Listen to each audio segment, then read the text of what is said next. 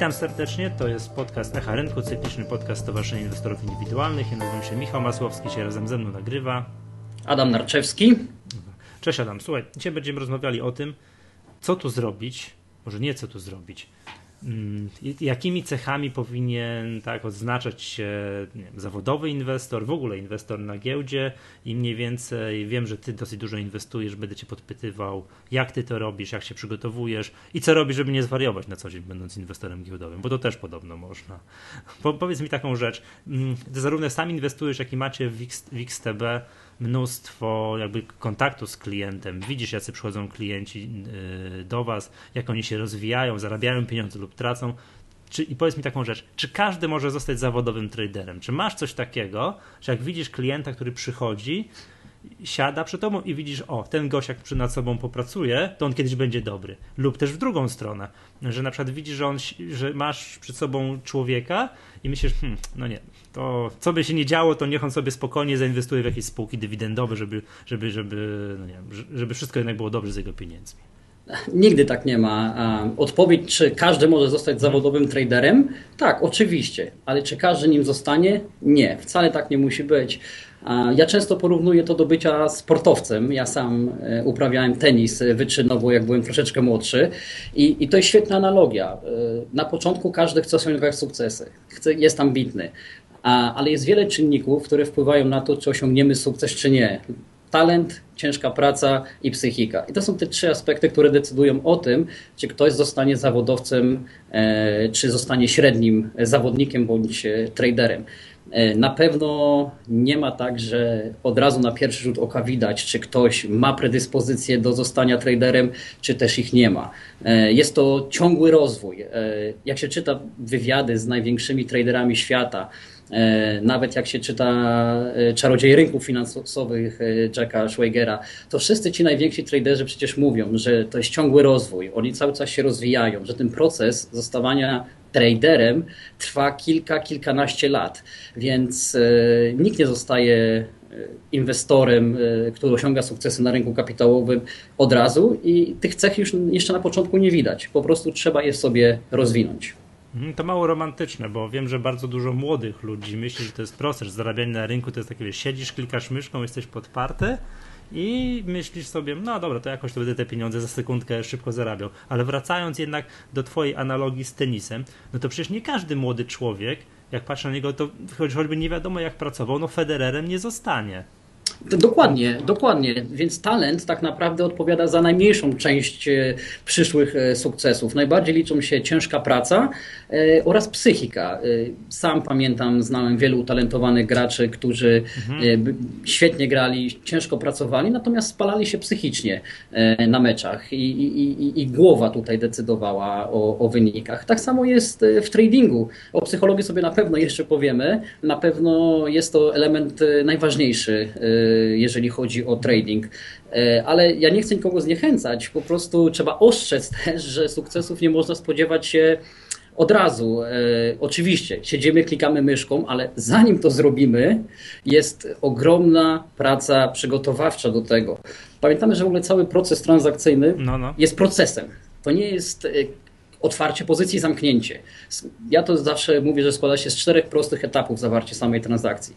Przygotowanie do niej, czyli analiza rynku, e, przygotowanie planu strategicznego.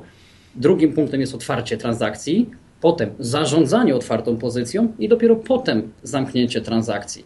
E, nie, nie wszyscy sobie zdają sprawę, że, że, że są to kroki, które trzeba podjąć, e, z których składa się ten proces i faktycznie podchodzą może zbyt, e, zbyt swobodnie do, do, do tradowania. Jest, jest to podstawowy błąd, który popełnia zresztą wielu początkujących inwestorów, czyli nie wiedzą, co chcą osiągnąć na rynku kapitałowym.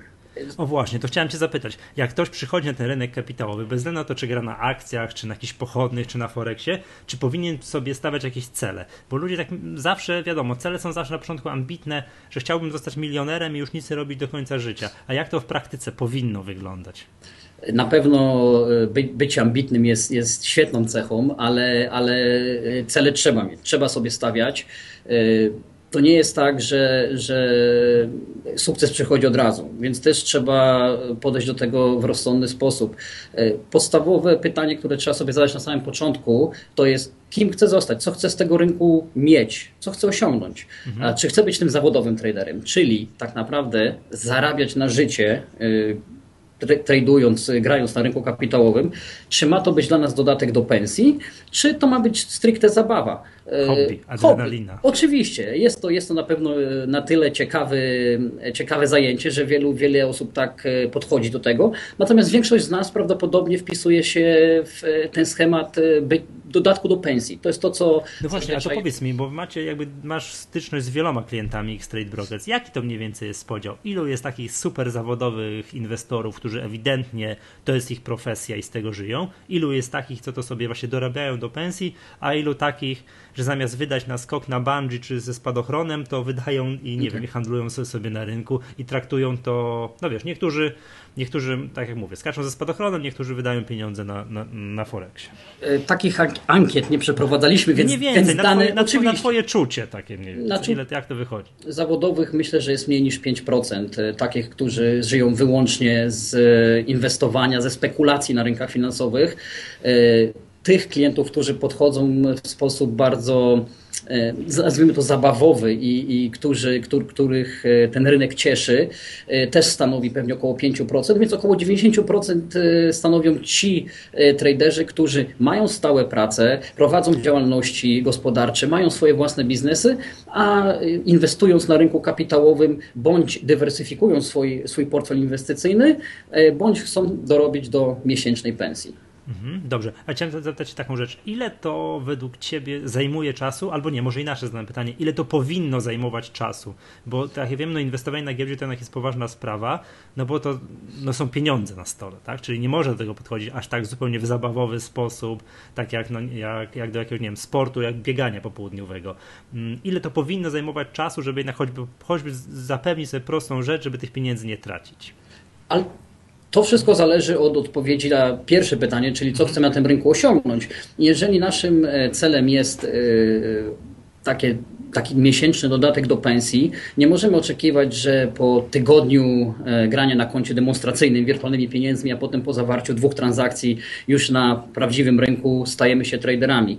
A ja nawet myślę, że jeżeli ktoś powie, że działa na rynku kapitałowym rok, dwa lata i uważa się do, za doświadczonego, e, no nie jest to prawda. Nie jest to prawda. E, to jest, to jest to proces, e, który trwa latami, więc osiągnięcie pewnego pułapu, pewnego poziomu, przy którym można nazwać się traderem, trwa lata.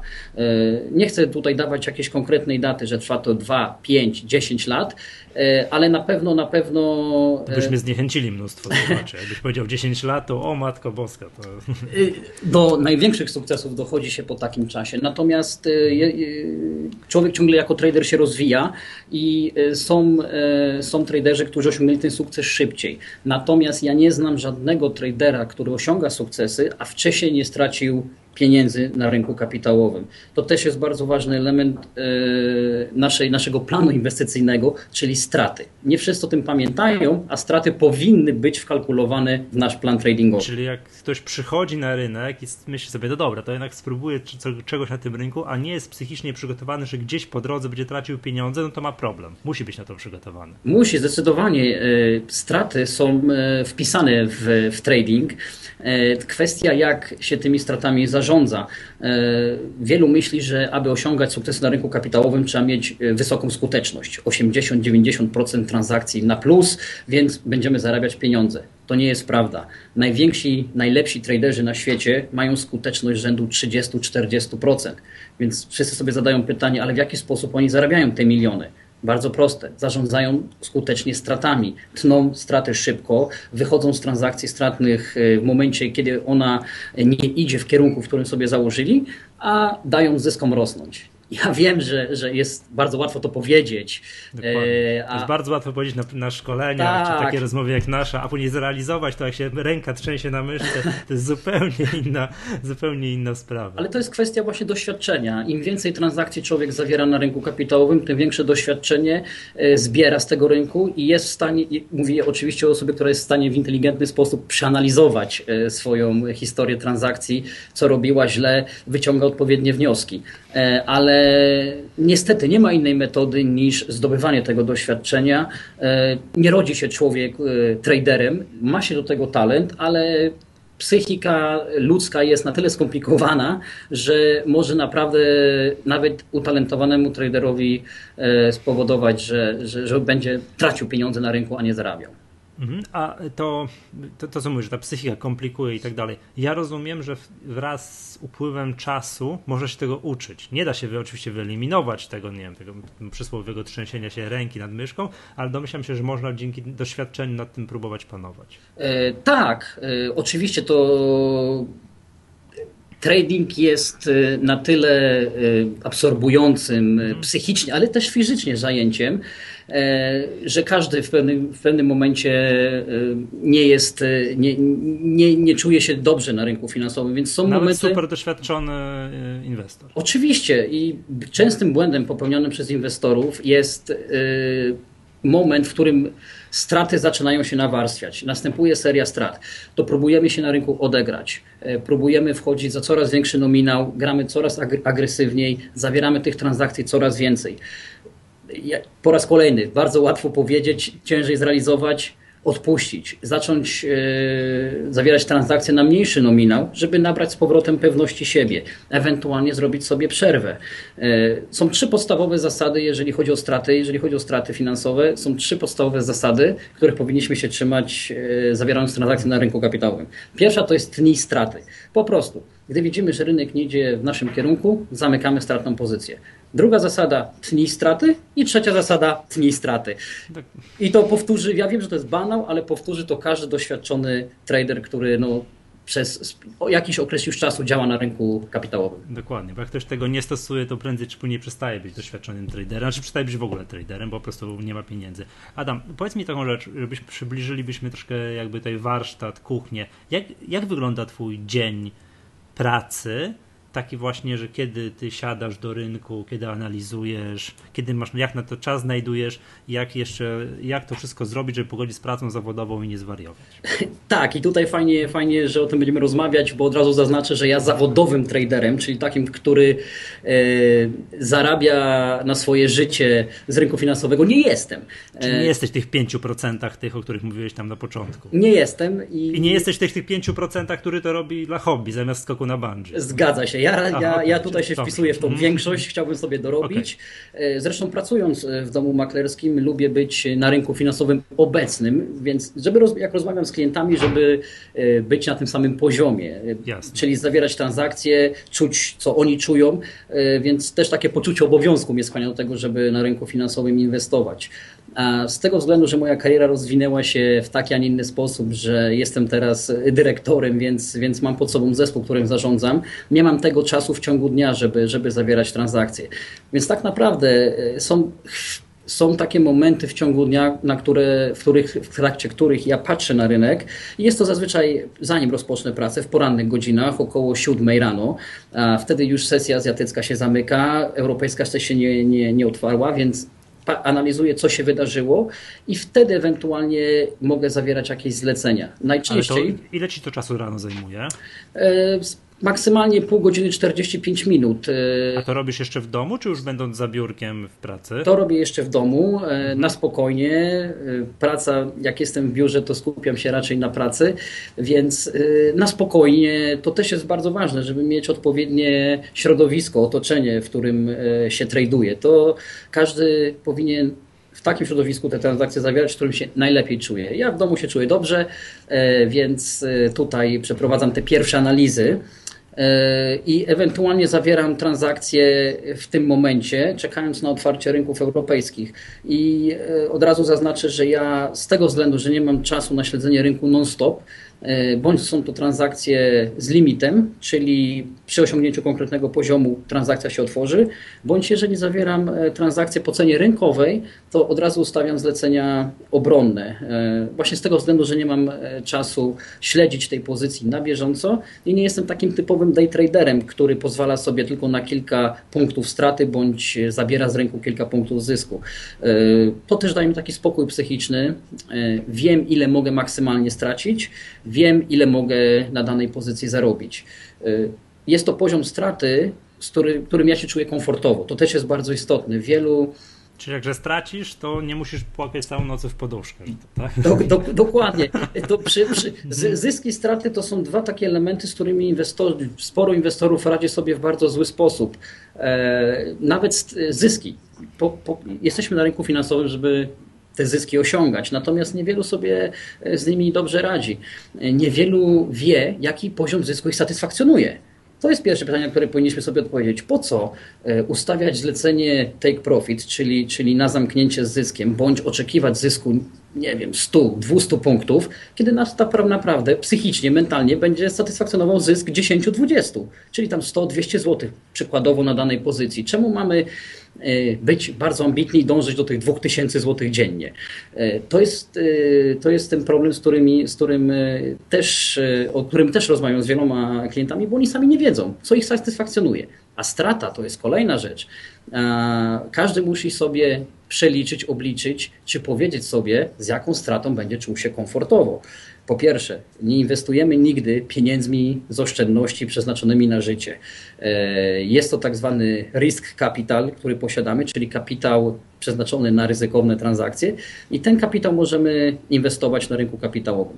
A jak już zawieramy transakcje, ustalmy poziom straty, z którą będziemy czuć się komfortowo i, której, e, i przy której zamknięciu będziemy, będziemy... Będziemy mogli żonie powiedzieć, że tyle straciliśmy i się wielkie, nic się specjalnego nie stanie. I nie będzie nam wstyd przed kolegami, my będziemy się dobrze czuli, bo ok, tyle zaplanowaliśmy, więc nie jest gorzej niż e, myśleliśmy. Więc... Dobra, a czy wiesz co, wróćmy do tego planu dnia, bo rozumiem, że tam o 7 rano, bo to, to mnie ciekawi, jak ty to robisz, tak, tak, tak, wiesz, day by day, tak? O, o 7 rano i tam, nie wiem, kilkadziesiąt minut to ci zajmuje, aż do wyjścia do pracy. Tak, e, w pracy, w pracy jak... E, a zdarza się coś takiego, że masz otwartą pozycję, e, zostawiasz jakiegoś stop i idziesz sobie, nie wiem, na, tam, do, to jedziesz do pracy w tym czasie? Tak, tak, oczywiście. Jak powiedziałem, stawianie, otwieram pozycję po cenie rynkowej e, bądź e, transakcję z limitem ustawiam. Jeżeli to jest pozycja z, z limitem, e, to też od razu zlecenia typu stop loss i take profit są na niej ustawione, a jeżeli po, po cenie rynkowej te zlecenia również stawiam. Wtedy nie przejmuję się jadąc do pracy, sprawdzając na komórce co chwila notowania, czy w moim kierunku idzie rynek, czy zarobię, czy stracę, bo z góry wiem ile mogę stracić. E, ja też sobie tak przyjąłem pewne założenie już na samym początku, e, gdy zacząłem inwestować i w momencie, kiedy wpłacam jakiekolwiek pieniądze na konto inwestycyjne. Ja te pieniądze straciłem. Ja wiem, że to brzmi mało ambitnie, ale, ale żebym, żebym dobrze to wytłumaczył, mnie chodzi o to, że e, po pierwsze przeznaczyłem na to pieniądze, które jestem w stanie zaryzykować i nie pogorszą mojego statusu majątkowego, a z drugiej strony przeznaczam je e, na stratę w takim sensie, że wiem, że już je wydałem na coś i nie będę się przejmował ich stratą. Z tego, to mi pozwala na posiadanie takiego komfortu psychicznego, gdy inwestuję. E, nie muszę, nie muszę się stresować, że tracę pieniądze, które przeznaczyłem sobie na kupno, nie wiem, telewizora w przyszłości, nowego komputera. E, tak samo, tak samo na pojedynczych transakcjach. Mam z góry ustalony limit straty, z którym się już pogodziłem i powiedzmy, że ewentualne zyski są zawsze dla mnie miłą niespodzianką. E, staram się, staram się czuć na rynku finansowym swobodnie, e, mimo że oczywiście jest to rynek bardzo dynamiczny, rynek, który zmienia się bardzo często. E, I dlatego ważne dla mnie jest to, że podchodzę do tego w taki, a nie inny sposób. Staram się to też przekazać klientom, aby oni sobie też takie poziomy ustalali, bo Wszyscy znamy historie różnych, e, sytua w różnych sytuacjach, gdzie, gdzie te straty powodowały różne tragedie życiowe, rodzinne i tak dalej. Ja po prostu Oczywiście. nie chciałbym, żeby, żeby takie sytuacje miały miejsce. A często widzisz, masz kontakt, że, że takie rzeczy się dzieją? E Aż tak tragicznych może nie, ale oczywiście byłem świadkiem no, sporych strat. Byłem świadkiem sporych zysków. I zdarza się to no, co tydzień tak naprawdę. Akurat ja częściej na rynku Forex e, spekuluję i tutaj też ważna, żeby, żeby wyraźnie powiedzieć, inwestować można na rynku nieruchomości, na rynku giełdowym, a na rynku Forex się spekuluje. E, zresztą każda... Ale spekuluje w pozytywnym tego słowa znaczeniu, bo w Polsce niestety jest tak, że słówko spekulant ma dosyć pejoratywne e, zabarwienie, że to jest taki, wiesz, cinkciarz, sztukmistrz, tak? A to nie. To spekul spekulant to jest, jak to kiedyś prezes Rozucki powiedział, sól tej, tego rynku. tak. On, oni zapewniają płynność tą codziennie, czy to no, na Forexie, czy to na, na rynku giełdowym, to, to, już, to już w szczególności. Zgadza się, słuchaj, ludzie, ludzie nie wiedzą, że zawierając jakąkolwiek transakcję e, i licząc na to, że zarobią na zmianie kursu cenowego, to jest po prostu spekulacja. To jest po prostu spekulacja.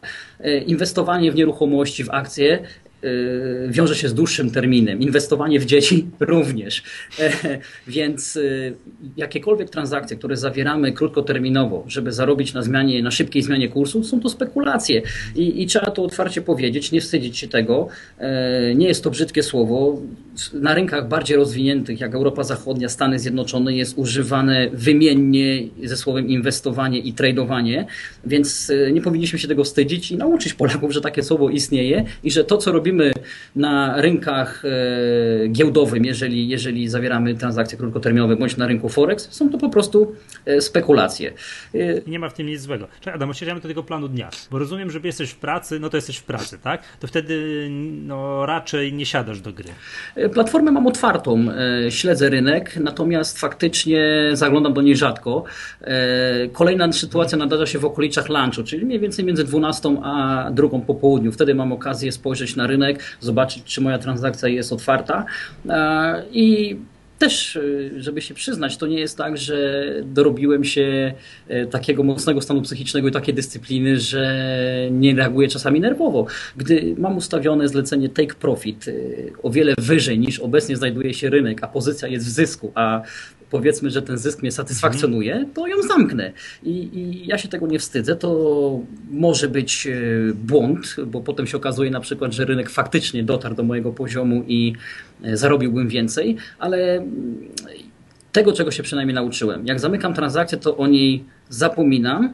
E, nie w tym sensie, że jej nie analizuję, bo to jest bardzo istotne dla mnie, żeby przeanalizować, co źle zrobiłem, co dobrze, żeby powtórzyć to, bądź nie powtórzyć błędów w przyszłości. Ale zapominam o niej. Na rynku finansowym jest tyle okazji, żeby zarobić. E, co... Przestajesz nerwowo zaglądać do notowań. Co tam się dzieje? Co tam się dzieje? Zgadza się, i, i bo cze, często słyszy się od inwestorów czy, czy, czy, spekulantów, kurczę, ale okazję straciłem przed chwilką, matko, ale rynek ruszył. I zawsze mówię, tak, spokojnie, otwórz inny wykres, za 5 minut zobaczysz, że będzie podobnie coś innego się działo. I często tak jest, jest tych rynków dostępnych sporo. Trzeba sobie oczywiście wybrać te rynki, na których chcemy inwestować, spekulować.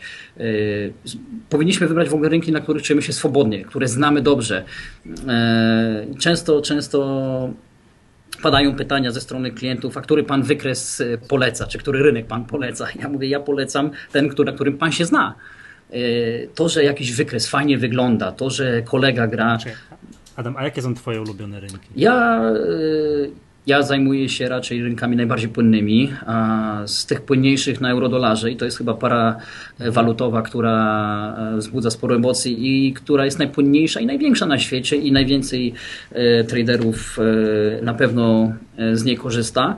E, z polskich e, par walutowych dolar do, do złotego.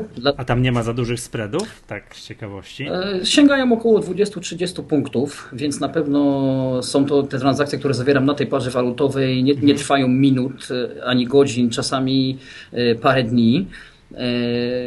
Oj, zawierasz transakcję na parę dni? Na parę dni zdarza się, natomiast nie trzymam przez weekend. To jest y, coś, co sobie powiedziałem, widząc luki cenowe, które się pojawiają na wielu wykresach i zawsze w piątek y, staram się wszystkie pozycje zamykać, żeby weekend mieć spokojny. E, i się po prostu nie stresować. A z innych par walutowych euro do japońskiego jena bardzo lubię, z tego względu, że Azja no, jest potężnym rynkiem i, i, i na pewno warto być obecnym na tym rynku, ale jest, jest to para walutowa bardziej dynamiczna, bardziej zmienna niż ten popularny dolar do jena. A ostatnim rynkiem, e, który mnie interesuje, który śledzę na bieżąco jest indeks S&P. E, gram na kontraktach na ten rynek, reprezentuję 500 największych spółek amerykańskich, a rynek amerykański największy. Jest najwięcej informacji do zdobycia na temat tych rynków, tych par walutowych, o których ja wspomniałem. Rynki egzotyczne są bardzo atrakcyjne, gdyż są bardzo dynamiczne i e, gdy cena się zmienia, może się zmienić o kilkaset punktów w ciągu dnia, więc potencjał zysków, ale też i strat jest, jest, jest spory. Jednak ja no nie śledzę na bieżąco wszystkich informacji dotyczących na przykład Brazylii, żeby inwestować w brazylijskiego reala, czy południowoafrykańskiego randa.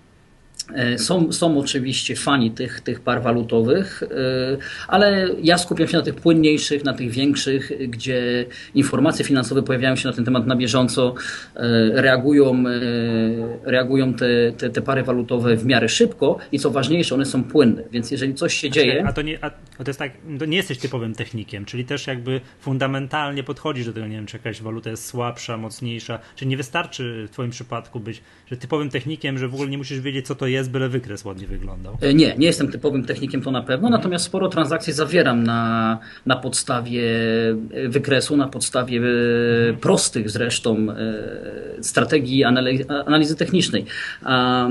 Fundamentalne dane są pomocne, gdyż czasami wyznaczają dynamiczny kierunek w ciągu dnia bądź w ciągu kilku dni. Jak wspomniałem, ja raczej nie przetrzymuję pozycji przez weekend, staram się je zamykać, więc tutaj dane fundamentalne nie mają aż takiego wpływu. Dane fundamentalne dla par walutowych są świetne i sprawdzają się w dłuższym terminie. Natomiast, żeby zawierać transakcje na krótsze terminy, tutaj analiza techniczna jest, jest stety czy niestety dla niektórych bardziej pomocna. E, ja stosuję bardzo proste e, metody. Ja też się przyznaję bez bicia, że oczywiście znam e, bardziej skomplikowane strategie, czy też metody analiz typu, typu mhm. fale Eliota i tak dalej, ale, ale ja zauważyłem, że od kiedy, od kiedy traduję na rynkach finansowych, czyli, czyli ponad te 10 lat, sprawdzają się najprostsze metody czyli przebicia, wsparcie oporów, takie formacje cenowe, które większość z, nas e, zna. Czyli, czyli... Im, wykres czystszy, tym lepiej. Tak. E, zresztą akurat pary walutowe mówi się, że są najbardziej technicznymi rynkami, pod tym względem są najbardziej płynne, więc ich wykresy najlepiej obrazują to, co się e, na rynku dzieje. I tutaj ja raczej, raczej tego się trzymam. Staram się sobie nie komplikować życia. Nie lubię sobie komplikować życia mhm. i, i te najprostsze metody się sprawdzają i ja wszystkich zawsze zachęcam, że zanim, zanim ktoś spróbuje y, uczestniczyć w szkoleniach, zawierać transakcje na podstawie tych bardziej zaawansowanych metod analizy technicznej, niech najpierw spróbuje te prostsze, bo może one wystarczą. I nie trzeba sobie naprawdę komplikować więcej życia, jeżeli coś się sprawdza, bo lepsze jest wrogiem dobrego. Jasne. A powiedz mi jeszcze, dobrze, wracając, bo to jest moje takie konik, ten, ten, ten plan dnia. Rozumiem, że kończysz pracę gdzieś tam po południu i jeszcze siadasz wieczorem do rynku, tak już znowu na, na nie wiem, w domu, czy tam, nie wiem, po południu w biurze. Y, jeszcze przed wyjściem z pracy sprawdzam, hmm. sprawdzam sytuację rynkową. Y, jest już to czas, po którym się giełda amerykańska otworzyła i tak naprawdę są y, jest to czas, w którym dwie e, sesje działają, czyli sesja europejska, która nakłada się trochę na sesję amerykańską, więc tutaj ta płynność i, i zmienność jest zwiększona na rynkach finansowych, więc tutaj też się coś może dziać, bądź pewne krótkoterminowe trendy na wykresach mogą się wyklarować. E, więc w tych godzinach, czyli między 15.30 a 17 staram się spojrzeć, co się dzieje na rynku na wykresie i z moimi pozycjami, e, a później to już wieczorem, jeszcze przed zamknięciem sesji amerykańskim, czyli przed godziną 22. E, od razu, żeby była jasność. Ży życie rodzinne nie cierpi na tym?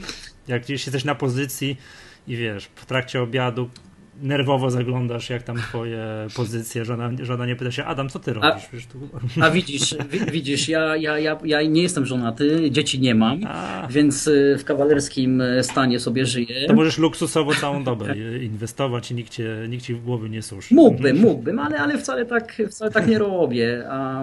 po, po pracy często, często uprawiam różnego rodzaju sporty, czy to siłownia, bieganie, bądź piłka nożna staram się ćwiczyć, więc e, ten czas przeznaczam dla siebie i tutaj nie, nie, nie patrzę na rynek. Nie patrzę, dopiero jak wracam, zjem kolację, wtedy otwieram komputer, spojrzę co się dzieje. Nie, E, mówię, jest to, jest to taki y, dla mnie dodatkowy element, dzięki któremu chciałbym sobie troszeczkę dorobić, a, a nie poświęcam temu 100% e, mojego czasu. E, wynika to i z mojej też psychiki, bo ja sobie znałem sprawę. Ja day traderem nie mógłbym być czyli takim, który zawiera kilkadziesiąt czy kilkaset transakcji w ciągu dnia na kilka pipsów. Jest to dla mnie zbyt męczące psychicznie. To też każdy sobie musi z tego zdać sprawę. I, i bo czasami jest tak, że wielu e, traderów wybiera styl tradingu niepasujący do osobowości. Przykładowo, mhm. osoba bardzo spokojna, e, bardzo ułożona, taka, która ceni sobie e, jakieś długoterminowe podejście, nagle zaczyna działać na dynamicznym rynku bardzo szybko, zawiera kilkadziesiąt transakcji w ciągu dnia. To jest niezgodne z naturą e, tej osoby i taka osoba będzie miała ogromne trudności, żeby, żeby osiągać sukces na rynku kapitałowym. Więc trzeba dobrać sobie taki styl inwestowania, spekulacji, który pasuje do, osobowo, do osobowości, osobowości danej, danej osoby.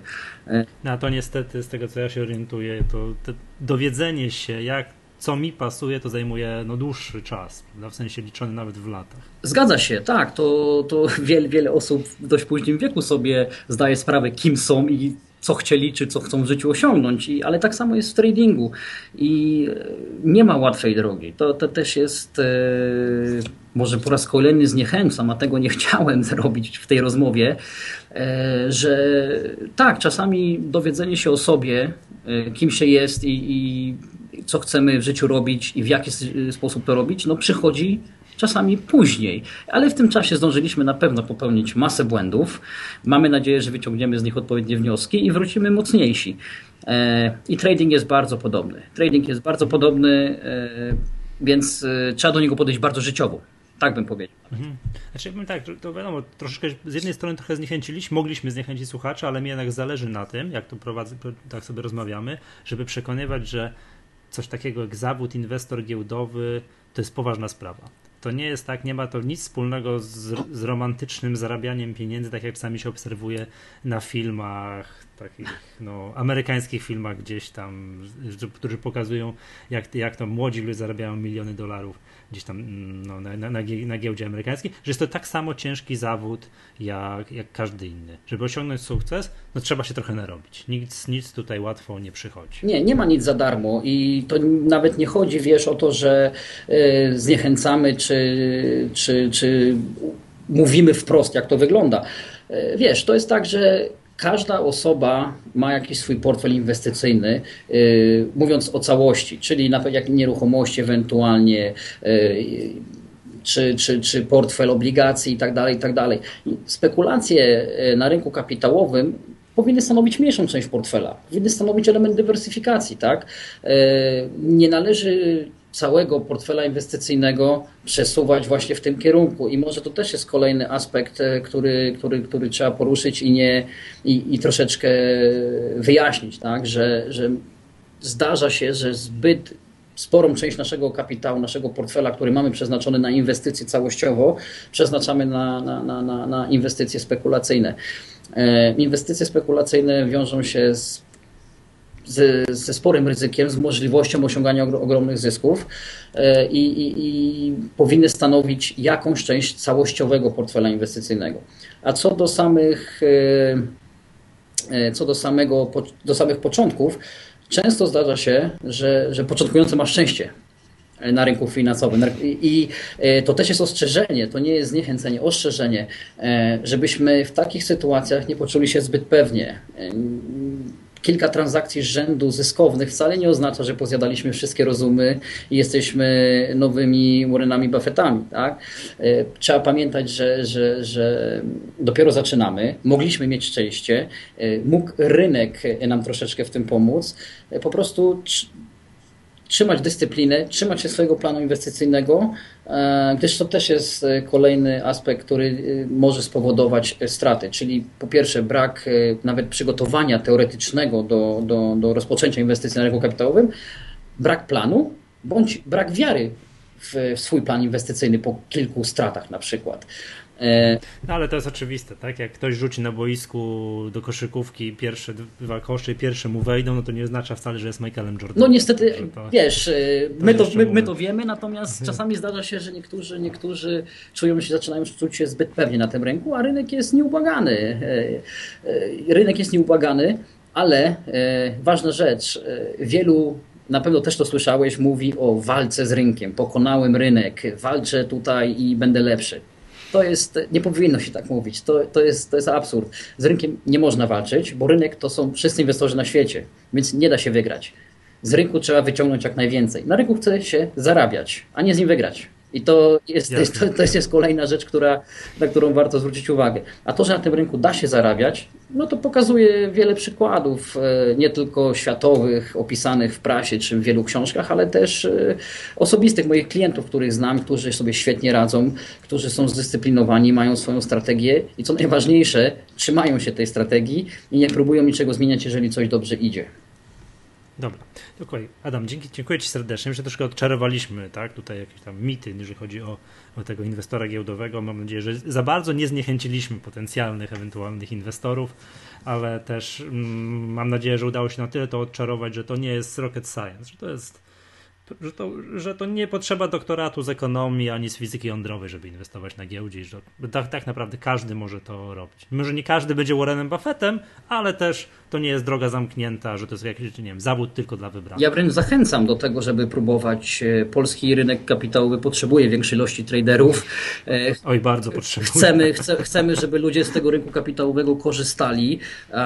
Na zachodzie jest to bardzo popularna metoda, nawet e, zbierania na emerytury, tak? Przecież w Stanach czy w Niemczech to 60-70% kapitału na emerytury jest w akcjach, w obligacjach. U nas jest to o wiele mniej. Tak. E, ale to dlatego, że tam jest oszczędzanie dywidendowe o wiele bardziej popularne, o wiele więcej spółek, o wiele bardziej w sposób przewidywalny płaci, płaci dywidendę. Także no, w Polsce musimy się tej kultury oszczędzania dywidendowego jeszcze troszeczkę dorobić. No ale to jakby jest temat tak. nie, na, nie na tę rozmowę, no bo oszczędzanie dywidendowe, a spekulacja na Forexie to są zasadniczo jest na dwóch różnych biegunach, biegunach rynku kapitałowego jako, jako takie. Ja, ja, ja i tak zachęcam do, do, do prób e, spekulacji, dlatego że w obecnych czasach nie wymaga to aż tak dużych nakładów finansowych, jakie jeszcze 10-20 lat temu.